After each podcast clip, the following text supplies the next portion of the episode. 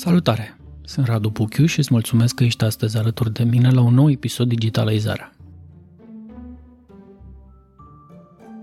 De la transmisiuni digitale prin satelit ale marilor evenimente sportive, la software ce analizează și îmbunătățește performanța sportivă, de la brățări de fitness la antrenori virtual, tehnologia a pătruns de multă vreme în domeniul sportului. Suntem aliniați ca țară acestei transformări digitale a sportului? Sau suntem prinși în nostalgia unor medalii luate acum ceva timp? Sportul, în primul rând, înseamnă sănătate și formare. Nu o să găsim soluții. Uh, singura preocupare a noastră sunt medalele.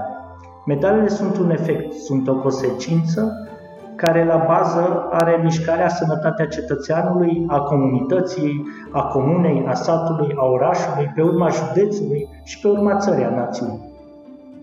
Ajuns să crezi că este rea intenție să nu ajungi să continui un program care dă roade și care a dat roade din perspectiva performanței istoric în România. Dar ce spun datele? Sau înainte de asta mai avem date despre sportul românesc? E un paradox, dar România nu știe nici cât sportivi are și nici câți antrenori Ar fi foarte ușor să mergi să faci mișcare dacă ai ști unde, cum și cât costă. Și asta dacă vorbim despre pandemie, uh, spun uh, un studiu a Organizației Mondiale a Sănătății, un dolar investit în sport înseamnă 3,5 dolari economisiți în sănătate. Am stat de vorbă cu Adrian Socaciu, președintele Institutului Sportiv Român, despre această dublă provocare adusă de digital domeniului sportiv. Tehnologii pentru performanță sportivă și creșterea exponențială a sporturilor electronice, ajunsă iată la nivel de competiții internaționale. România, din acest, din acest punct de vedere, are o șansă istorică. Uh, poate am ratat autostrăzile fizice, dar poate nu ratăm aceste autostrăzi ale gamingului și a e-sportsului pentru că putem să le facem, uh, avem și cu cine și cu ce. Marea provocare va fi pentru sportul fizic să se adapteze tehnologiei și să înțeleagă că nu poate fără tehnologie fără digitalizare, fără a comunica cu fanii. Ce implică de la un nivel individual la nivel de politici publice acest lucru? Vom redobândi gloria sportivă în noul context tehnologizat? Haideți să aflăm! Salutare, Adi! Bine ai venit la Digitalizarea! Mulțumesc frumos, Radu, de invitație și mă bucur că abordez și acest subiect al uh, sportului în digitalizare. Păi nu puteam să-l ocolesc, mai ales că Uh, digitalizarea, cum spuneam, este peste tot, nu ocolește niciun domeniu. Iar în cel al sportului mi se pare interesant pentru că vine pe mai multe paliere această digitalizare. Și aș vrea să vorbim despre, despre toate. Dar te-aș întreba înainte de toate, mai facem sport în pandemie? Uh, cred că e un paradox în pandemie, pentru că dacă toată lumea se plânge de pandemie, lumea cred că ar trebui să conștientizeze și foarte mulți au conștientizat uh, rolul activității fizice, pornind de la cei care au copii, în care copiii nu mai pot să stea în casă și știu ce înseamnă să-i trimită în parc sau să meargă la oră de atletism sau de basket, până la adulți. Vedem în zilele acestea ce se întâmplă în momentul în care sălile de fitness sunt închise sau sălile de sport nu poți să mergi să alegi sau nu mm-hmm. poți să mergi să umbli seara după ora 10 sau în weekend uh, după ora 9. Ceea ce cred că poate conștientizăm rolul activității fizice și nu neapărat a sportului, pentru că toată lumea mhm. vorbește despre sport la modul de performanță, însă nu vorbește despre sport la nivel de activitate fizică și de sănătate, în primul rând. Da, interesant că cu cât închizi lumea mai mult, cu atât poate că își dorește să, să iasă afară la, la sport. E și ăsta un efect, aș zice. Pe de altă parte, văd orele de sport ale fiului meu făcute în cameră, ceea ce este destul de ciudat. Nu, în momentul de față acelea nu sunt ore de sport, dar poate asta ridică o altă temă, și anume ce se întâmplă în cadrul orelor de sport, pentru că până în momentul de față orele de sport însemna un profesor care le arunca o minge copilor să facă mișcare. Poate mm-hmm. acum uh, părinții conștientizează valoarea orei de sport și când se vor întoarce copiii la școală, o să pună presiune și către sistemul public pentru a face mișcare pe bune, a face mișcare mhm. fizică în cadrul orelor de sport și nu aruncă o minge și uh, dă cu piciorul minge sau cu mingea sau cu mâna minge. Uh, pe de altă parte, uite, o zonă care cred că e importantă și din perspectiva digitalizării este cea a datelor. Culegem date despre uh, ce se întâmplă acum sau în general în uh, sport, în activitatea fizică, în educația fizică? Acum depinde la ce ne referim. Dacă ne referim la România, ne referim la Europa sau ne referim la cealaltă continente. Dacă ne referim la cealaltă continente, vedem Statele Unite ale Americii care colectează aceste date și pe de o parte, businessurile și politicile publice sunt în baza unui research, dacă ne referim la Europa și la țările dezvoltate, vorbim de Franța, Germania, de ce nu Polonia sau Serbia, care au început să colecteze date și dezvoltă activitatea fizică în baza acestui research, în România, în momentul de față, nu există aceste date, iar această pandemie ne-a arătat din nou faptul că nu avem date. Nu avem date nici de impactul economic, care este dat de activitatea fizică, nici de impactul cluburilor. Dacă ne uităm la măsurile guvernamentale, uh, o să vedem că singurul domeniu care nu are nicio măsură, nici măsura 1, nici măsura 2, nici măsura 3, au fost cluburile sportive sau bazele sportive sau uh, federațiile sportive. De ce? Pentru că nici ele, pe de-o parte, nu au știut să măsoare impactul și, pe de altă parte, nici statul nu a știut să arate care este uh, pande- rolul pandemiei în, uh, în sport și ce a provocat-o. Pentru că, datorită acestor date, e un șir Uh, pe de o parte, baza sportivă, antrenorii, profesioniștii, kineto, recuperare, ticketing, până aici se poate văd o discuție în zilele noastre cu redeschirea stadioanelor de fotbal sau sălilor de sport. Însă este cu duș și întors că dacă ne uităm tot pe date, o să vedem că în ultimii doi ani de zile stadioanele au fost ocupate 10%. Mm-hmm. Dar lumea se plânge că nu sunt deschise. Poate un efect al pandemiei este ca lumea să meargă din nou uh, să asiste la meciuri, însă pe de altă parte și cluburile și organizatorii de evenimente sportive trebuie să aibă acest sistem digitalizat ca accesul să fie ușor, facil și să fie în secolul 21.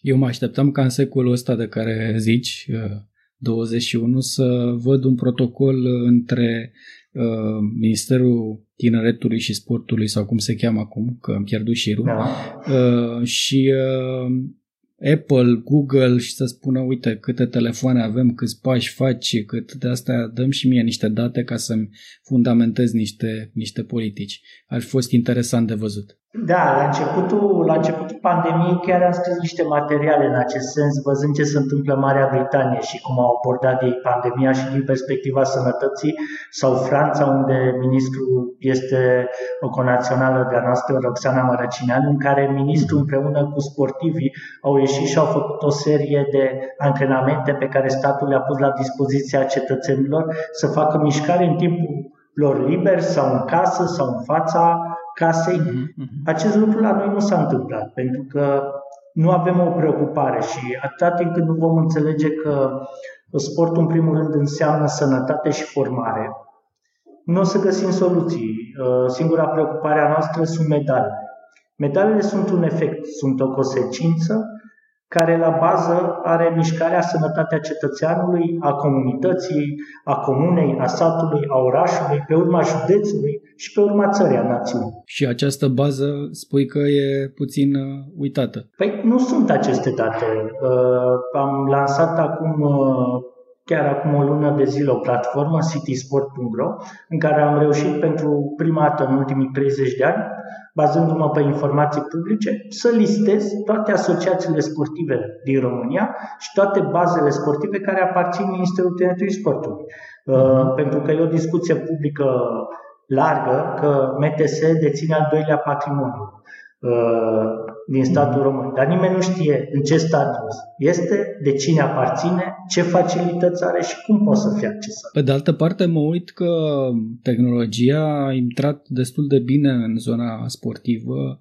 Uh, mai ales din perspectiva sportului de performanță și nu numai. Uh, pe de-o parte, chiar și la nivel personal, neprofesionist sau nici măcar amator, nu pot să să zic, am tot soiul de aplicații cu care pot să îmi urmăresc activitatea fizică sau ce îmi doresc să obțin ca ținte.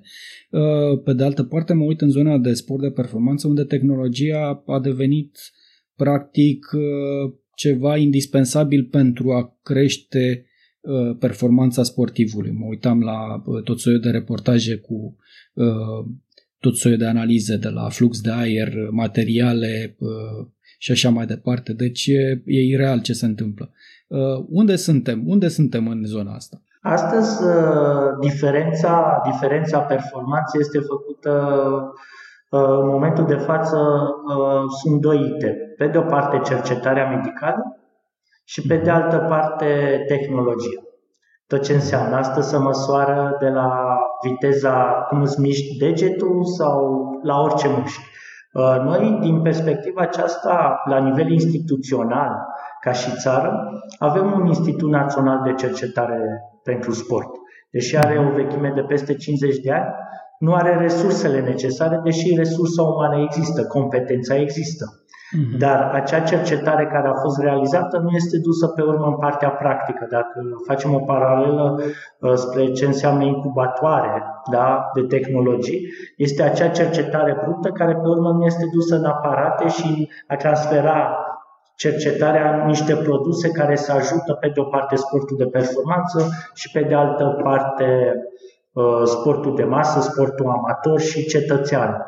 Uh, tot instituțional ca și arhitectură, în România avem 19 facultăți de sport.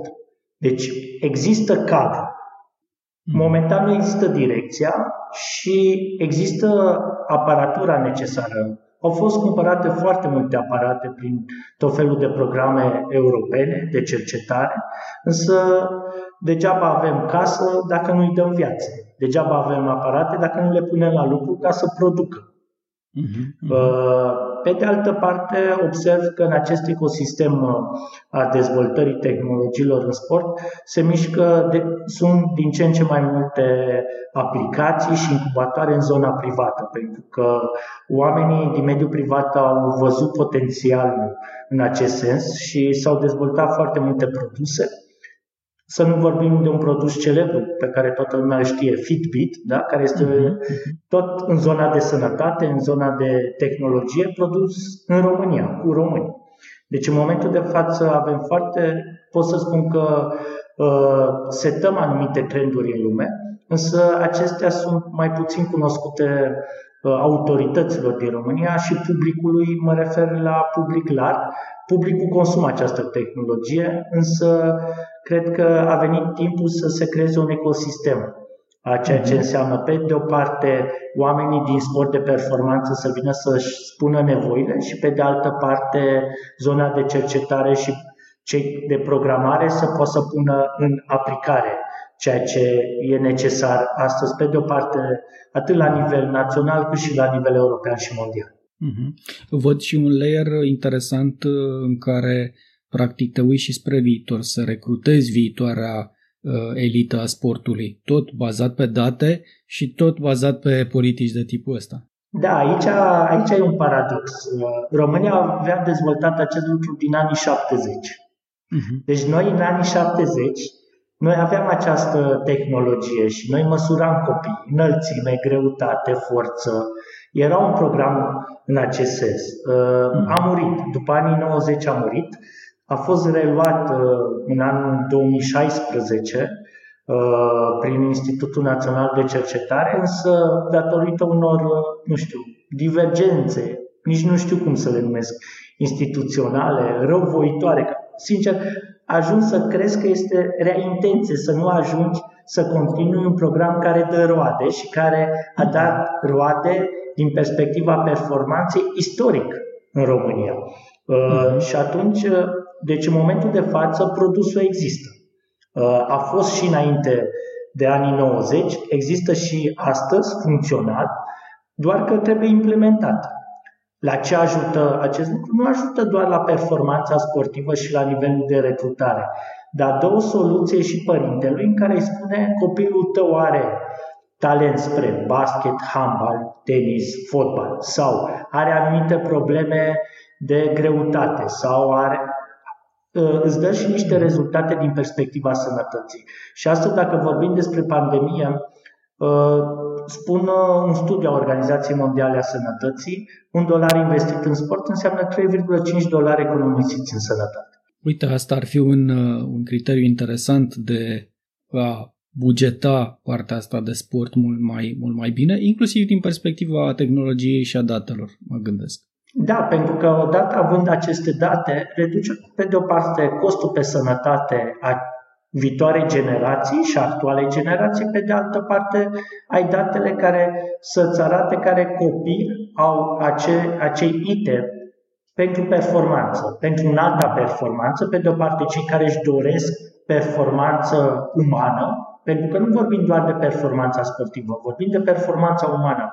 Uh, o spun, uh, consider că fiecare cetățean și fiecare român ar trebui să dezvolte campionul din el, indiferent că ești inginer, că ești medic, că ești ospătar, procuror, politician, orice meserie ai avea, atâta timp cât ți-ai dezvoltat valorile de campion și capacitățile de a fi campion și de a înțelege ce înseamnă să pierzi, să câștigi, uh, fair play-ul, respectul, munca în echipă, te ajută în viața de zi cu zi. Asta pe de o parte. Pe de altă parte, ar ajuta instituțiile statului, pe de o parte Comitetul Olimpic Sportiv Român, federațiile sportive și cluburile, să recruteze viitorii campioni și să poată să le prezinte părinților ce perspectivă are copilul lor din perspectiva sportivă și unde poate să ajungă pornind de la aceste date motrice. Păi și atunci curentul ăsta nou despre care oricum vreau să vorbim al uh, sportului digital de data asta online, da. Uh, cum vine? Vine bine, vine rău? Econ- pia- întotdeauna piața o ia înaintea regulilor și atâta timp cât tu nu setezi un trend și nu știi unde vrei să ajungi și încotro să te îndrepți, piața te, te duce ea. Mm-hmm. În momentul de față, această industrie a gamingului, care se transformă și în momentul de față într-o industrie a e-sportsului, anul trecut, în 2020, această industrie la nivel mondial a fost de 190 de miliarde. A depășit industria filmului. Dacă mm-hmm vorbim de cifre, în România a depășit 200 milioane de euro, deci crește și se dezvoltă, uh, nu se mai poate opri. Întrebarea este cum o folosim și mă bucur foarte mult că mi-ai pus această întrebare pentru că este exact acel, care este rolul tehnologiei. Dacă ne uităm, de exemplu, Polonia, au creat aceste jocuri și acest gaming ca să copiii să învețe istoria poporului polonez. Uh-huh. Și au folosit tehnologia să ajute creșterea noii generații. Uh, chiar vorbeam zilele trecute cu președintele Federației Mondiale de e-sports, uh, care este un conațional al nostru, Vlad Marinescu, uh, și care îmi povestea că au pornit acum două programe în care copiii, pe lângă jocuri, fac și sport. Le combină mhm. cele două și atunci, dacă vrei să te joci, joci fotbal, joci FIFA, dar paralel joci și uh, fotbal pe iarbă sau fotbal pe nisip sau beach volley, da? Și au generat uh, genul acesta de competiții, pentru că suntem într-o era tehnologiei. Dacă acum uh, 100 de ani toată lumea a jucat fotbal în curte, pe urmă s-au creat echipele de cartier, pe urmă echipele orașelor, pe urmă echipele naționale și a ajuns o competiție astăzi în toată regula, financiară. Mhm. Așa se va întâmpla și în această zonă a gamingului. România, din acest, din acest punct de vedere, are o șansă istorică. Uh, poate am ratat autostrăzile fizice, dar poate nu ratăm aceste autostrăzi ale gamingului și a e-sportsului, pentru că putem să le facem, uh, avem și cu cine și cu ce. Păi și oricum e, e mai ușor de construit o sală virtuală de sport, nu? Decât da. una reală. Uh, în același timp, uh, dincolo de sala virtuală de, de sport, uh, Radu, să știi că viitorul ar fi construirea unor săli fizice de e-sports. de gaming în care să fie pe de o parte producătorii de jocuri, pe de altă parte să fie diferite incubatoare pentru startup-uri în zona aceasta și pe de altă parte competiția efectivă.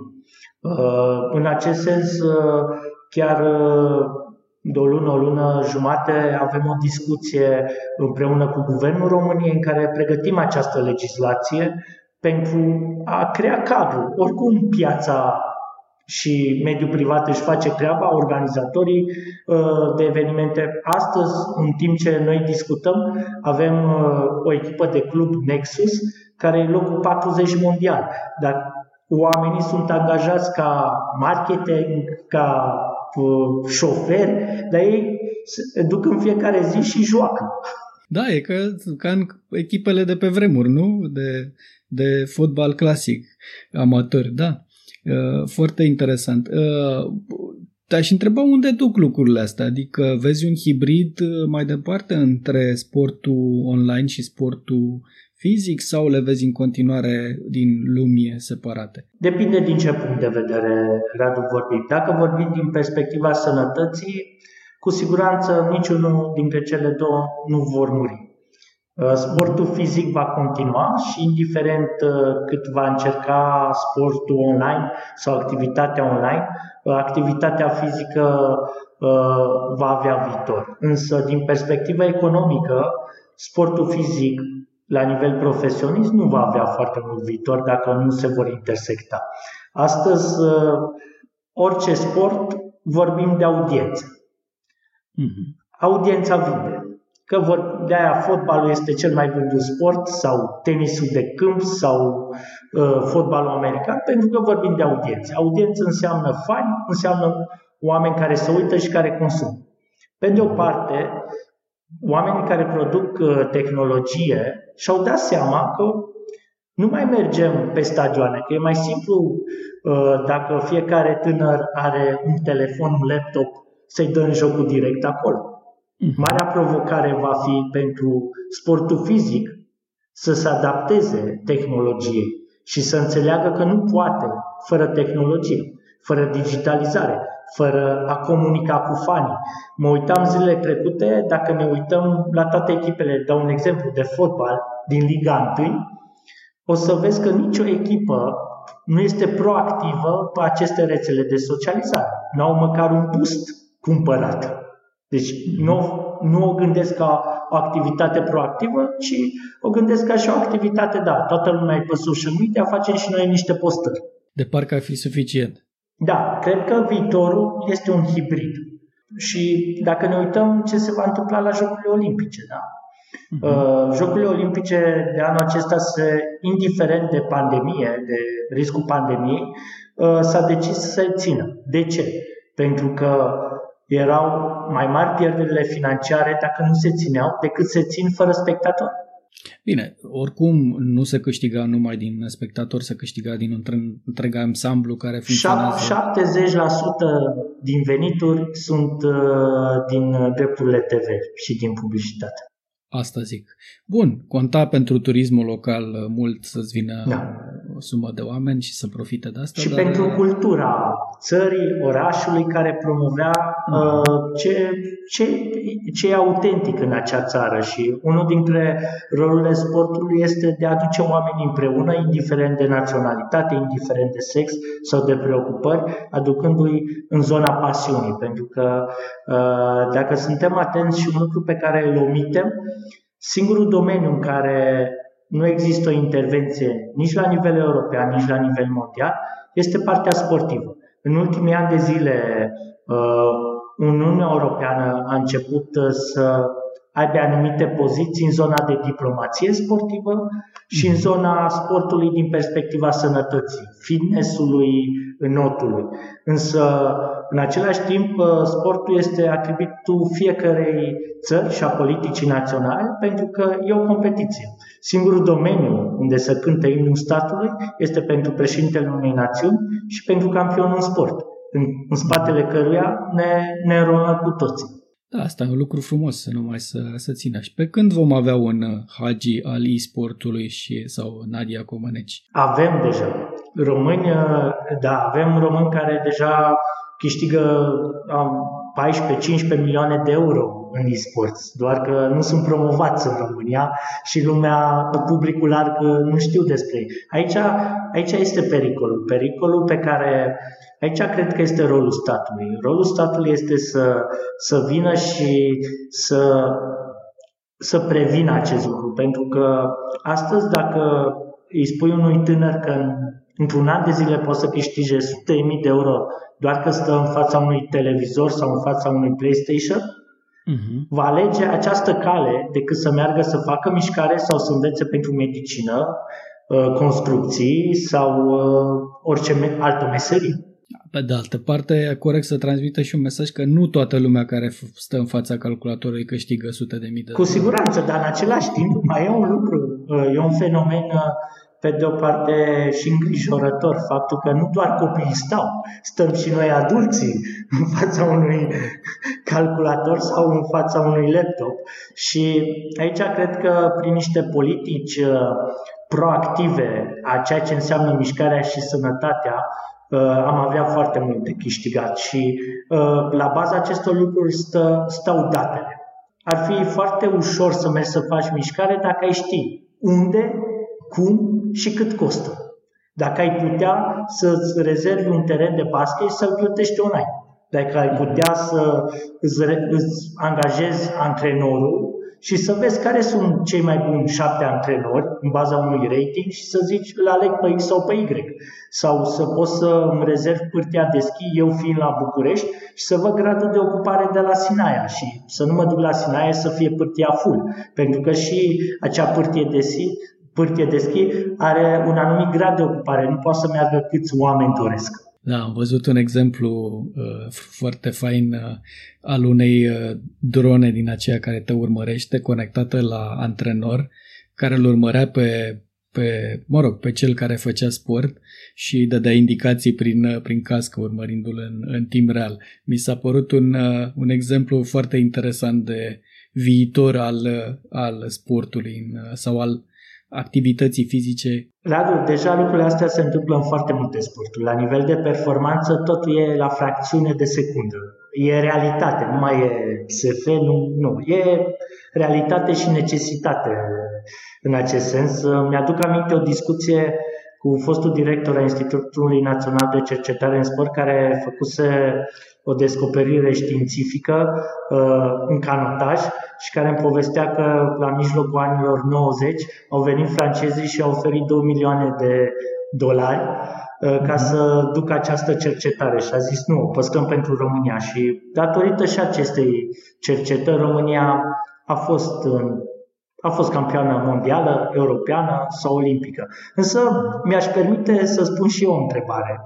Ținând cont de experiența ta și ținând cont de preocuparea ta în zona digitalizării și a tehnologiei, pe de o parte, din zona guvernamentală, câtă preocupare ai văzut tu ținând cont în această zonă, pornind de la uh, accesarea de date și a a culege date până la a gândi proiecte în acest sens și pe de altă parte cum vezi tu din perspectiva ta de expert preocuparea ecosistemului. Uh, mă refer aici din zona de digitalizare privind sportul.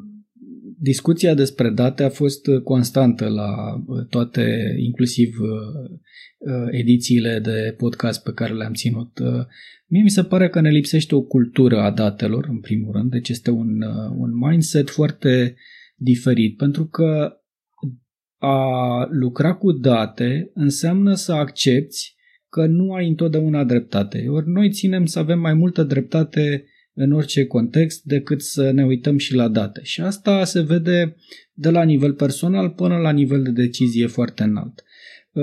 Uh, Chiar dacă nu ni se pare că lumea ia decizii bazate pe date, cele mai multe se iau pe uh, păr- porți din date, nu pe date reale și nu suntem uh, uh, într-acolo. Deci din păcate, ceea ce vedem la nivel de decizie este un reflex de la nivel personal care, pe care îl întâlnim peste tot. Uh, iar ceea ce se întâmplă în sport, ce, uh, ce spuneai, că cu un efort uh, strângând date publice de data asta, dar e un efort al tău când ar putea să fie publicate de minister, cu toate asociațiile sportive și cluburile și așa mai departe. Asta ar fi un, este un minim de set de date pe care ministerul ar putea pune la dispoziție, dar dincolo de el ar putea să, să publice date despre câți sportivi sunt, cât sunt uh, așa, câte uh, sporturi fac, câte bilete s-au vândut, câte uh, bilete la închirierile de terenuri de sport s-au făcut în toată țara, că ar putea să existe niște rapoarte de tipul ăsta, indiferent că sunt private sau nu. Și pe baza lor să începi să-ți faci să vezi, uite, acolo aș putea să dezvolt asta. Deci, layerul ăsta de date mi se pare extrem de important. Din perspectiva cealaltă a tehnologiei în sport, cum spuneai, cred că domeniul privat se va mișca mult mai repede decât uh, pentru că domeniul privat înțelege oportunitatea și înțelege că uh, viitorul e acolo și se va mișca foarte repede. Cât de repede se va mișca statul pentru a ține pasul cu asta, n-aș putea să spun. Pot, pot doar să te completez, Radu.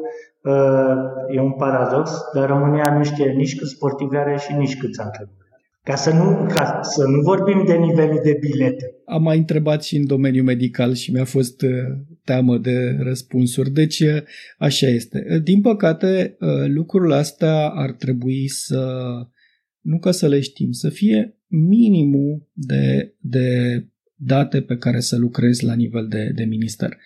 Din păcate nu suntem acolo și facem această buclă iarăși, plecând de la date, trecem prin toată lumea și ajungem înapoi la ce ne doare, că dincolo de, uh, de niște decizii importante sau de niște reforme necesare în domeniu, inclusiv în sport, uh, îți dai seama că ele nu pot fi făcute fără aceste date pe care nu le avem. Sunt de acord cu tine. Pot să spun doar că și ascultătorilor noștri că noi pregătim o surpriză și în cel mai scurt timp, uh, ceea ce am invocat acum uh, va putea fi disponibil pentru fiecare cetățean. Atunci încheiem într-un mod optimist, nu, uh, conversația noastră cu, cu vești bune.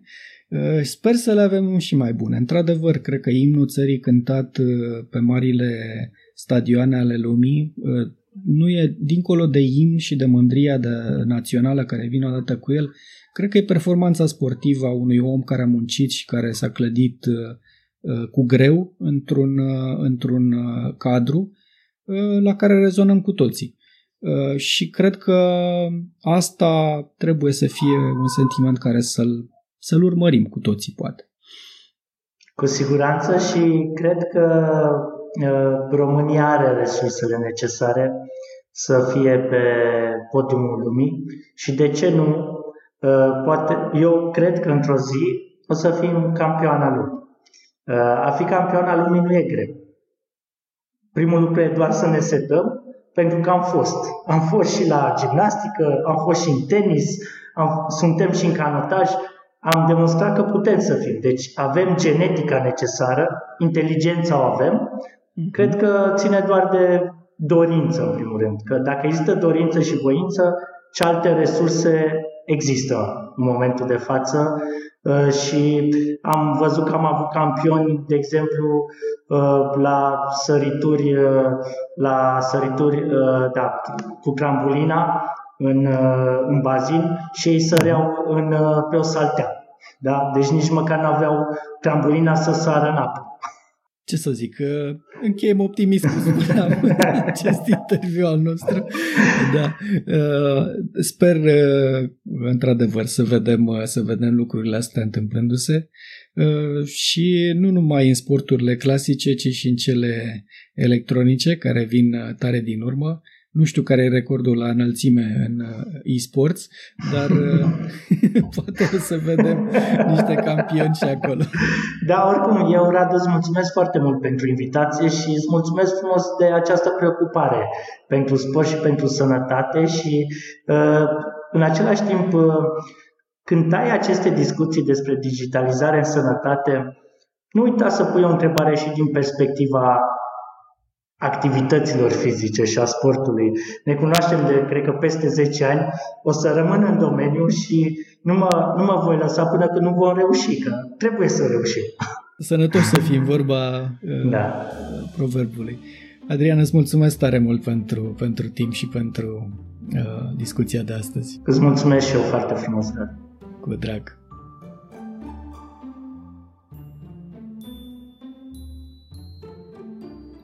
Asta a fost azi la Digitalizarea. Îți mulțumesc că ai fost alături de mine și invitatul meu în această ediție dedicată digitalizării sportului.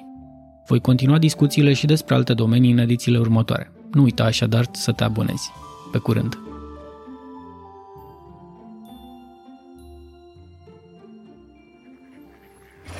Digitalizarea Digitala, Digitala.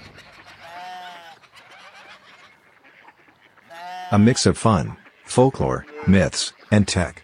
With awesome people in Radupuku. Aidotsi totsi kumik kumarins prodigitalisare.